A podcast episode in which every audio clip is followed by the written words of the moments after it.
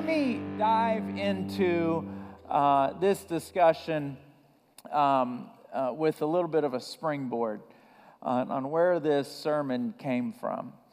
Uh, I was driving down a, a two lane road uh, the other day. It, it was, uh, I had a, a, left lane to choose from or a right lane to choose from, okay? So it was two lanes. And then there was two lanes coming in this direction. I'm trying to think of a road that's similar to that one. Maybe um, uh, 2920, is, it, is that, uh, or 2978? Is, I don't know. But th- that's the road I was on, one of those roads. And so I'm driving in, in this, I'm in the left lane, and it's about 3.30, so every school bus in America is on the roads, all right?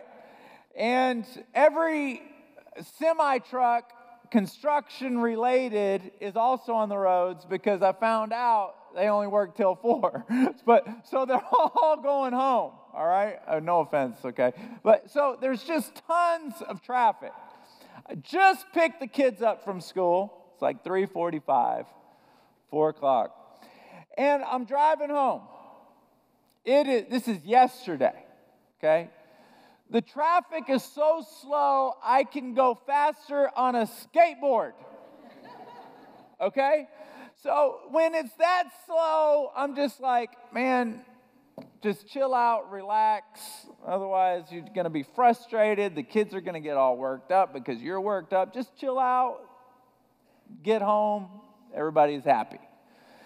I'm driving and I see this uh, black Charger. This is one of those muscle cars. And, and in another life, I'm going to have one of those cars, right? Uh, does anyone have one of those cars? It's such a sweet car. Love it. So somebody has the car. Okay.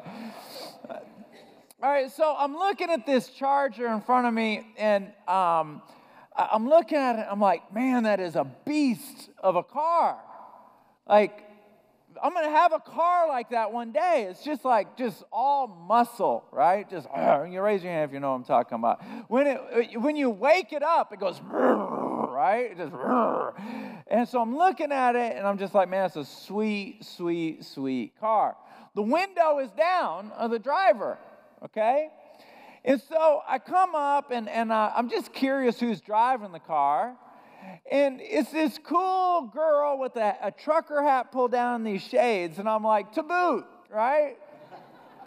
like, just this muscle car and, and the girl uh, and you all so the person who raised their hand if you couldn't see it she in the, in the audience that she's got a muscle car. So it's just cool. It's cool. It's his muscle car whatever. I don't know so I'm just like, how cool. Like, it's just a total muscle car, and, and, a, and a chick is driving it. How cool, right? So she's got her arm hanging out, and she's got a, like this, this cool looking tattoo, and I'm like, man, this girl's just got it going on. So she stops, rolls her window down, and I'm like, this ought to be interesting. My son is in the front seat, my daughter's in the back seat. I roll the window down, and she goes, You really need to stop driving in the left lane. and then takes off. And so I'm going to play dumb, right? Because my son is eight, my other daughter's nine. I don't know how much they know, right? They, they, neither one of them drive. And so I'm going to play dumb. Now, I was like, wow, I wonder what that meant. and Luke, who's eight, said, I thought she was going to say something nice. so I'm like, okay, they, they're clearly, they're, they're onto it. So I'm sitting there and I'm fuming. I can feel my blood pressure just pump. I'm sitting here thinking cool things about her and her car. my, my blood pressure is pumping. My head is turning red. She can't get anywhere because there's school buses and semi trucks all over the road. So when she went, she went and had to stop again. so I end up behind her. And I'm ready to let her know about herself. because clearly she thinks she's pretty cool, and my opinion of her that was cool is now not so cool. And I can't wait for the opportunity to get up behind her. And now here I am. And I'm, I'm doing this on my steering wheel. So she tries to pass the person in front of her. Now she's just a little bit ahead of me in the right lane. I'm in the left. All I got to do is just touch the gas a little bit more and just look out the window, and we can go ahead and continue this conversation that she started. she started. Did you guys hear me say she started? I'm just saying, hey, you started a conversation. I didn't get a chance to respond. So I would like my opportunity to respond. So I pull up, put my finger on the window, and Luke, my son, he's eight, he goes,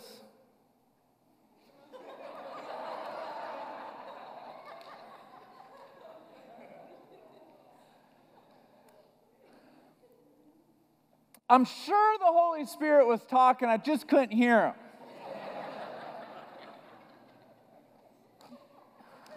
him. so Luke looks at me, and I'm, I'm, I'm, I'm so mad I'm sweating. Have you ever been that mad? And so I just thought to myself, this moment is going to pass. Just chill. So she speeds off, and I, I, I let the girl, I, I let the dog free. Shouldn't have said that, but I let her go, and I keep breathing because I see she's still not getting anywhere. There's, there's, but I tell you, there's buses. She's still, she's not getting anywhere. She's right in front of me. I'm still seeing her.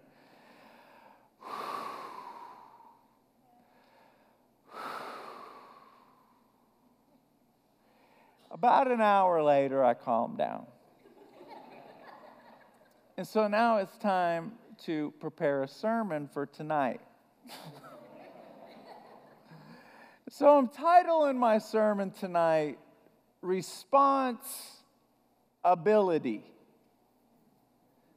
Two words. What is our ability to respond? What is that? Now, I passed that test by the skin of my teeth, and I thank God for Luke. Had Luke not been in the car, we would be talking about something different tonight. We'd be talking about worship or something, right?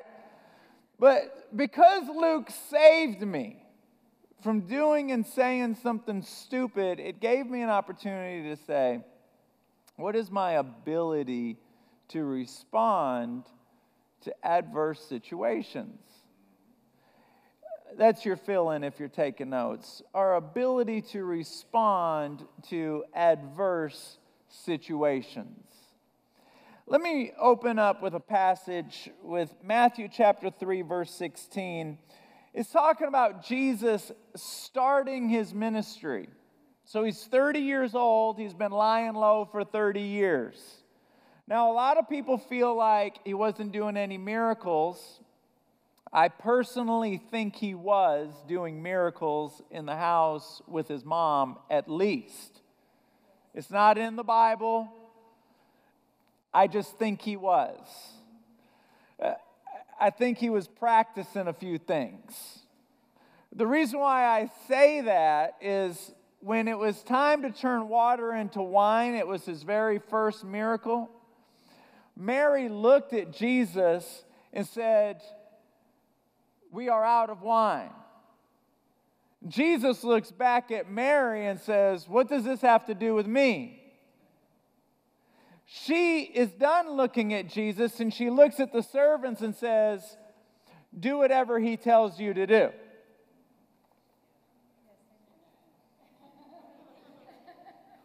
I think she's seen him do a few things behind closed doors. Uh, I got the fire. Oh, you're cooking? Um, you've had a hard day. I got it.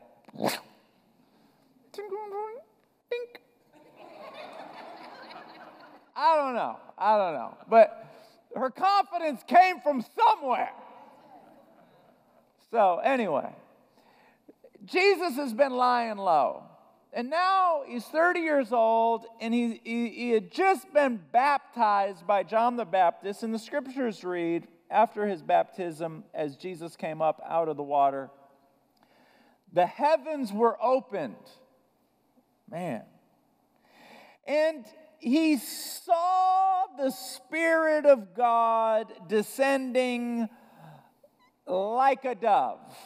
Everybody say, like a dove. Now, emphasize that first word like a dove. Was it a dove? No. It was like a dove.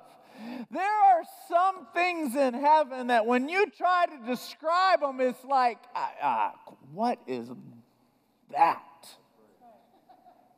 I have never seen anything like that in my life. Well, you got to describe it. It was like uh,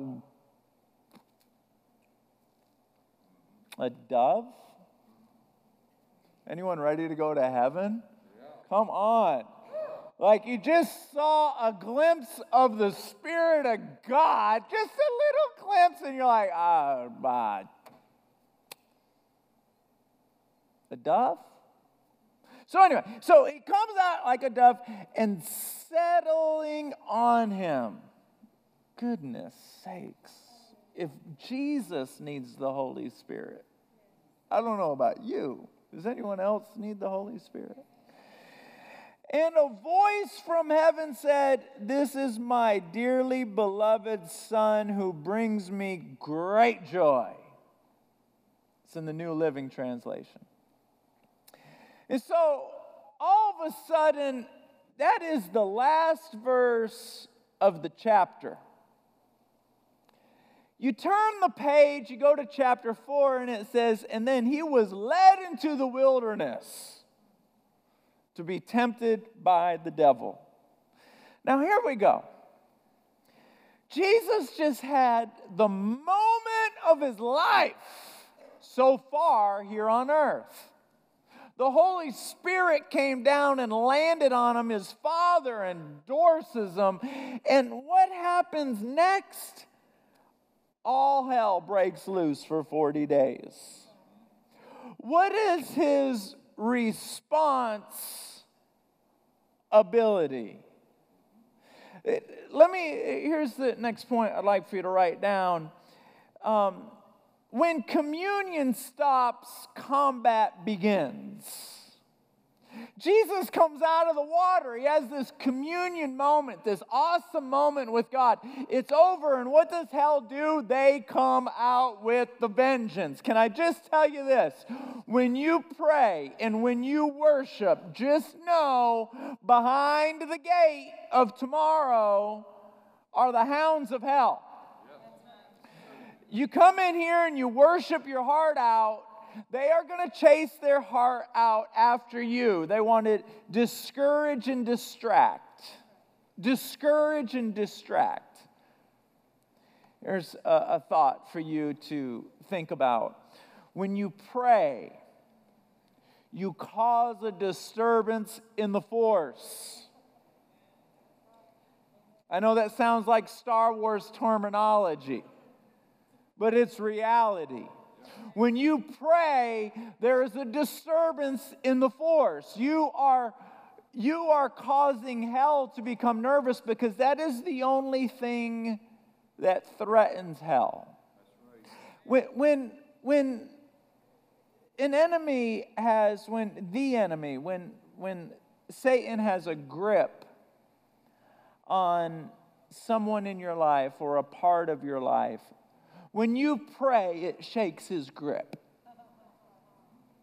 When you get mad about what he's doing, he laughs. When you pray, it shakes his grip. See, some, I, I was talking to somebody the other day and he said, I, I get so frustrated because I'm praying and I'm not seeing anything happening. And so I can tell in his voice he's getting ready to quit praying because nothing's happening. And so I'm thinking to myself, okay, what's your other option here? You're going to stop praying, and now what's your other option? You're going to live your life not praying, but being mad because God didn't do anything. Well, that doesn't loosen hell's grip. Oh my goodness, now he's mad. When you get mad, they laugh. I heard a comedian one time um, insult a movie star. And the movie star said, I am, I do not think that's funny, and I find it very insultive. And they went and asked the comedian, Well, what do you think about that? And he goes, I don't think that person realizes that when you say that you don't think it's funny, it gets funnier to me. When, when hell sees you get mad at God, it becomes more enjoyable to him. Are you with me? The only way to loosen the grip of hell is to pray. It, it, it causes a disturbance in the force. There's a, a scripture, I believe it's in Hebrews, um, where it, it talks about how it says it like this Are not angels ministering spirits sent to serve the heirs of salvation? Is that in Hebrews? This guy's good right here. You've been doing this a little while. Hebrews 1:14 if you'd like to write that down. Has anyone here heard Pastor Bettinger preach? Okay, Pastor Bettinger, would you stand up with your lovely wife, Cheryl? We love them so much. If you haven't met them, you need to. He has candy in his pocket. I don't know if you have candy or not, but it sounded good. But these angels, when you pray, it, there's a disturbance in the force because these angels are ministering spirits sent to you. And you know what? I, I, I, never caught this in that scripture. I was, I was meditating it on the other day. And the scripture says this Are not all angels you know that includes? That includes Michael, the, the big boy. That includes Gabriel, who stands in the presence of God. These angels are sent to serve you. When you pray, angels are dispatched. When you pray, the grip of hell is loosened. So here we go when this happens, when you pray, when you have a, a pursuit towards the Lord, hell begins to come towards you to rile you up. Now, what I didn't say in that story of that charger is I have been, I, I, I would like to think I, I always have a good prayer life, but Monday and Tuesday I had some, an awesome time with God alone. Awesome. Do you think that that opportunity to lose my mind in the middle of the street and go crazy, do you think that was all by accident? Let me just tell you anytime you build any spiritual momentum, hell begins to try to build momentum against you. And if you really start doing good, they increase the intensity. Um, let me share this with you. Ephesians chapter 6, verse 12. For we wrestle not against flesh and blood. It had nothing to do with the girl in the car. I'm sure she's a wonderful person. Do you hear me? Had nothing to do with the girl in the car. but against principalities, against powers, against rulers of the darkness of this world, against spiritual wickedness in high places. What is my ability to respond to this bait from hell? It's bait. Hell bait, not jail bait, hell bait.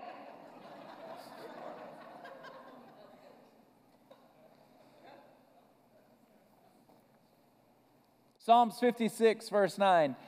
Anytime you pray, the tide of the battle turns. Every single time you pray, the tide of the battle turns. And so when that battle begins to turn for you because you're praying, what do you think the other side of the enemy lines is doing? Oh, well, we might just take our toys and go home. Do you think that's what they're doing?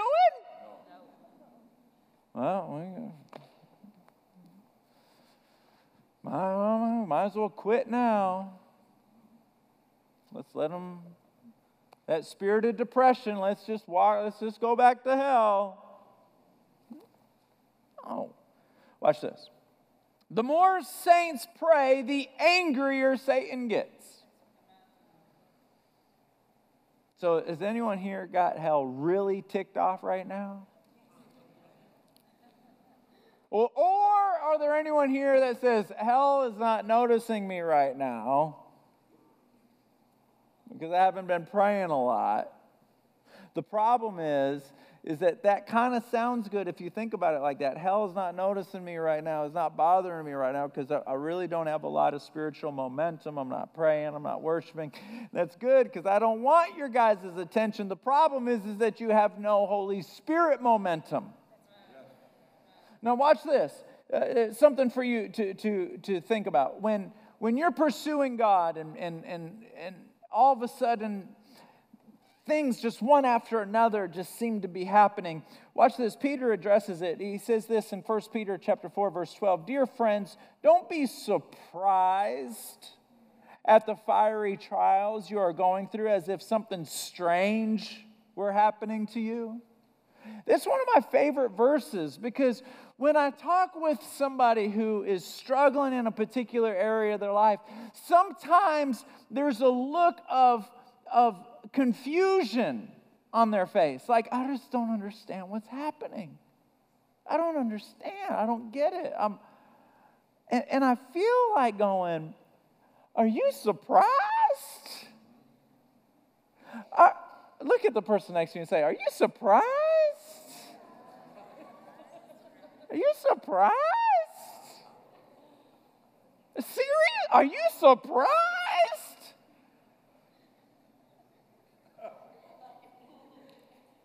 I've got a, a, a half sister. She's my full sister in my heart. I shouldn't even refer to her as half sister, but um, she's she's 21 years old and she's really started building a, some momentum spiritually.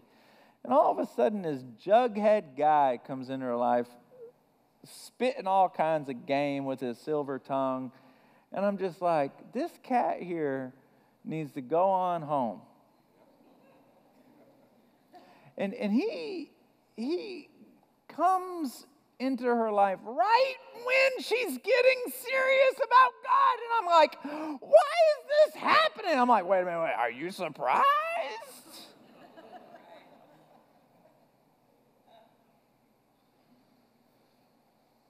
I'm in love. I'll punch you if you say it again.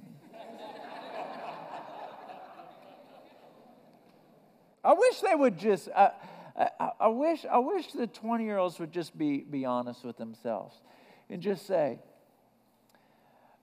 "I know I'm not in love, but I'm in lust, and I'm stuck." Let's just be honest about it. How much time do I got? I want to chase this rabbit so bad. just don't know if I'm going to catch it. Let me just say it real quick. Before you get married, hell tries to get you to be physical because it's a sin. But after you get married, it's a sin not to be physical, and so hell tries you to get you to not be physical.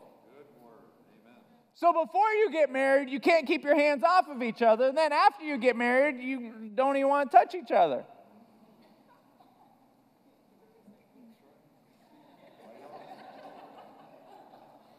I'm to move on before I get in trouble. It's amazing to me how guys can be so creative with roses and petals and everything before they get married, and afterwards, the only thing they think of is, You want to go to the movies?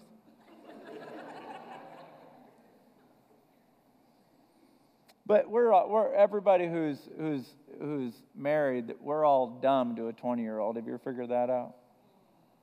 We can talk like this because they're all in youth right now. 1 John chapter 2 verse 16 for everything in the world the lust of the flesh the lust of the eyes and the pride of life come not from the Father, but from the world. So, our responsibility how do we respond when the lust of the eyes, the lust of the flesh, uh, the, the flesh and the pride of life come to us? Because every single, every single weapon that the enemy uses falls into one of those three categories. So, just imagine this if some guy comes up to you to fight you, he's either got a pistol, he's got a knife, or he's got nunchucks. Those are the only three weapons that he has a pistol, a knife, and nunchucks. Pistol, knife, and nunchucks nunchucks. If you know how to fight against a pistol, a knife, and a nunchuck, that guy can't beat you up. So you don't have to learn on how to fight against an Uzi or a tank, just pistol, knife, and nunchucks. That's it.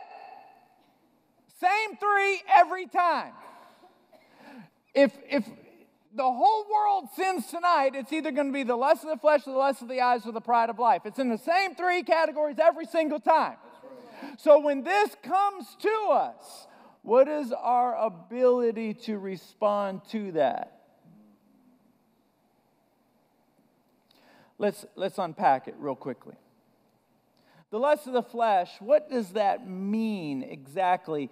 That's physical pleasure. The physical pleasure is so desirable that it doesn't matter whether the Lord wants you to do it or not.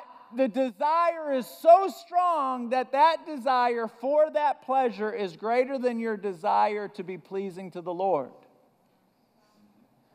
Now, when I say the lust of the flesh, everybody thinks sex and porn. Well, you can add that to the list, but don't put your pen down.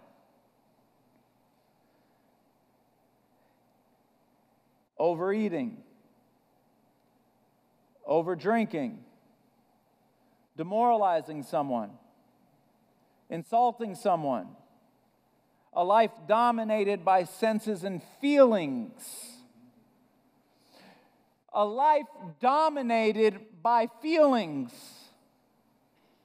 This is the lust of the flesh, the lust of the eyes, the craving for everything we see. I got to have the dress, got to have the shoes. Do I want the blue shoes or the red shoes? Why choose? I'll take both. Gotta have it, gotta have it, gotta have it, gotta have it. I'm not gonna be happy without it. Gotta have it. The pride of life is just pride in achievements and possessions. And this sneaks up on you because the more pride you have, the less pride you think you have. It's the only sin that the more you have, the less you think you have. Like if if if I'm a chain something or another, I know it. But it's the only one.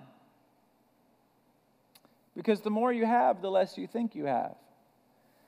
Uh, these are the antidotes. The pride of life, by the way, just to get a little bit more specific, is when you want people to know about the good things that you've done and what you're good at. I was in a meeting recently, and um, somebody was talking about this great idea that they had and how awesome it's been working. And I'm sitting in the meeting and I'm thinking, that wasn't your idea, that idea.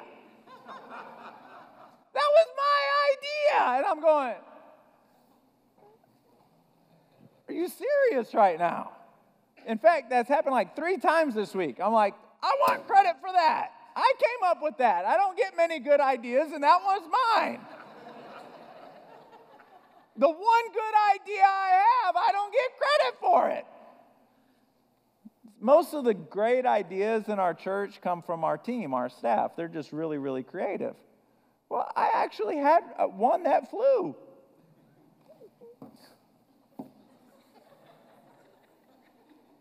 It was my idea to get those hats, and, and no one bought them. that was awkward. Maybe it was because they didn't know. Maybe you guys didn't get any hats because you didn't know we had hats, right? They didn't know. Yeah.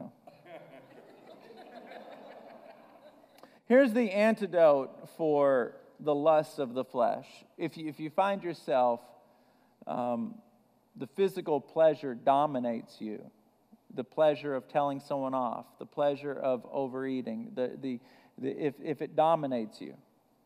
In Galatians chapter 5, verse 16, it says this So I say, walk by the Spirit, and you will not gratify the desires of the flesh. The more spiritually engaged you get, the less you're controlled by the flesh. The more involved you get, the more passionate you get, the stronger you get in the spirit, the less weak you are in the flesh. And so, listen to me, this is very, very important. You want, and I want, our appetite for spiritual things to be great and our appetite for fleshly things to be small. But that is a lot like saying, I want to have an appetite for grilled food and I don't want to have an appetite for chocolate. Am I preaching good yet? Right? Because when you want to tell somebody off, that sounds like a lot of fun.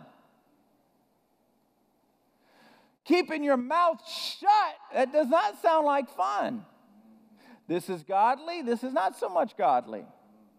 Being angry and resentful and bitter, that's easy and desirable, but it's not godly. Chocolate, grilled. You want your appetite to change. But you have to change your diet before your appetite will change.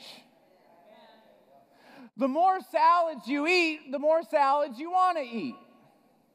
The less chocolate you eat, the less chocolate you want to eat.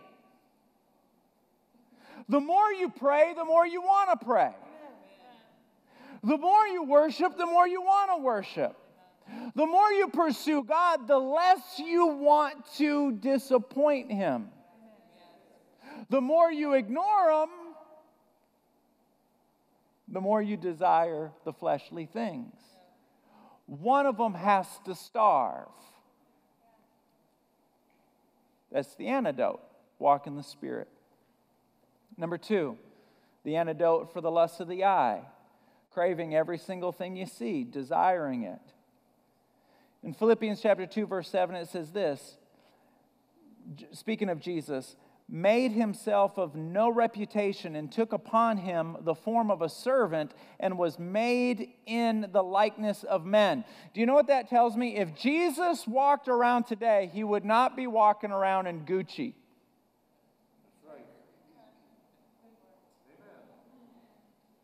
If Jesus was walking around today, he would not look like Swaggy P. He would not be, he would not he would not bling bling and, and Rolls Royce and, and that would not be who he, how he would look. He made himself of no reputation. In other words, he just kind of, when you look at him and you look at everybody else, he just kind of blends in. And so when you want your stuff to kind of stick out, you have to ask yourself Do you want to be like that or do you want to be like Jesus? Because you can't glorify Him and glorify yourself at the same time. You just can't do it. You can't want to be seen and then want to point attention to Jesus at the same time. You're picking one or the other. Feels tight in here. All right, where am I at here? Where am I?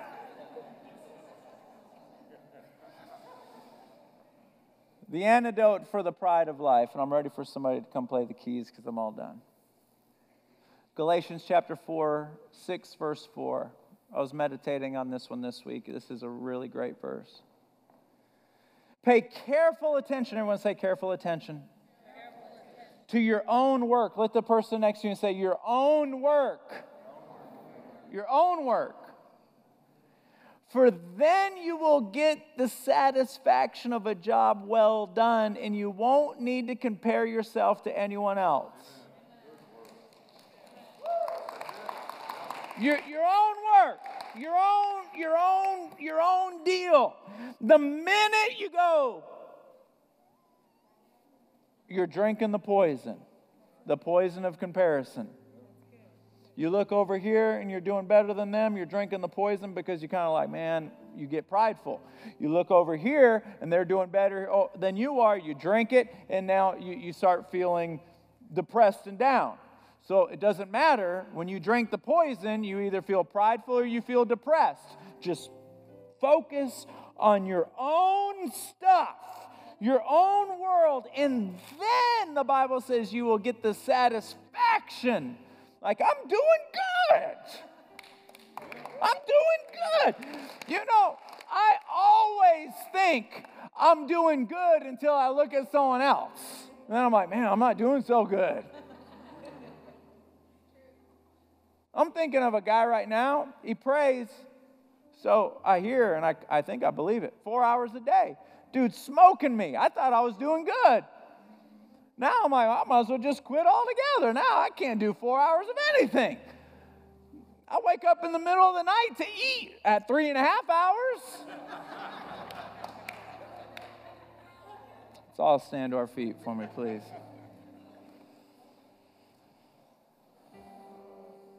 If you got anything out of that, God is here.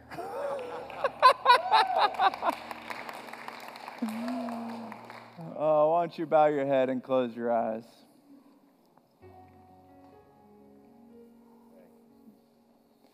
Let me ask you we had a fun time tonight, but if your heart were to stop beating in the next five minutes, are you 100% sure you know where you'd spend eternity?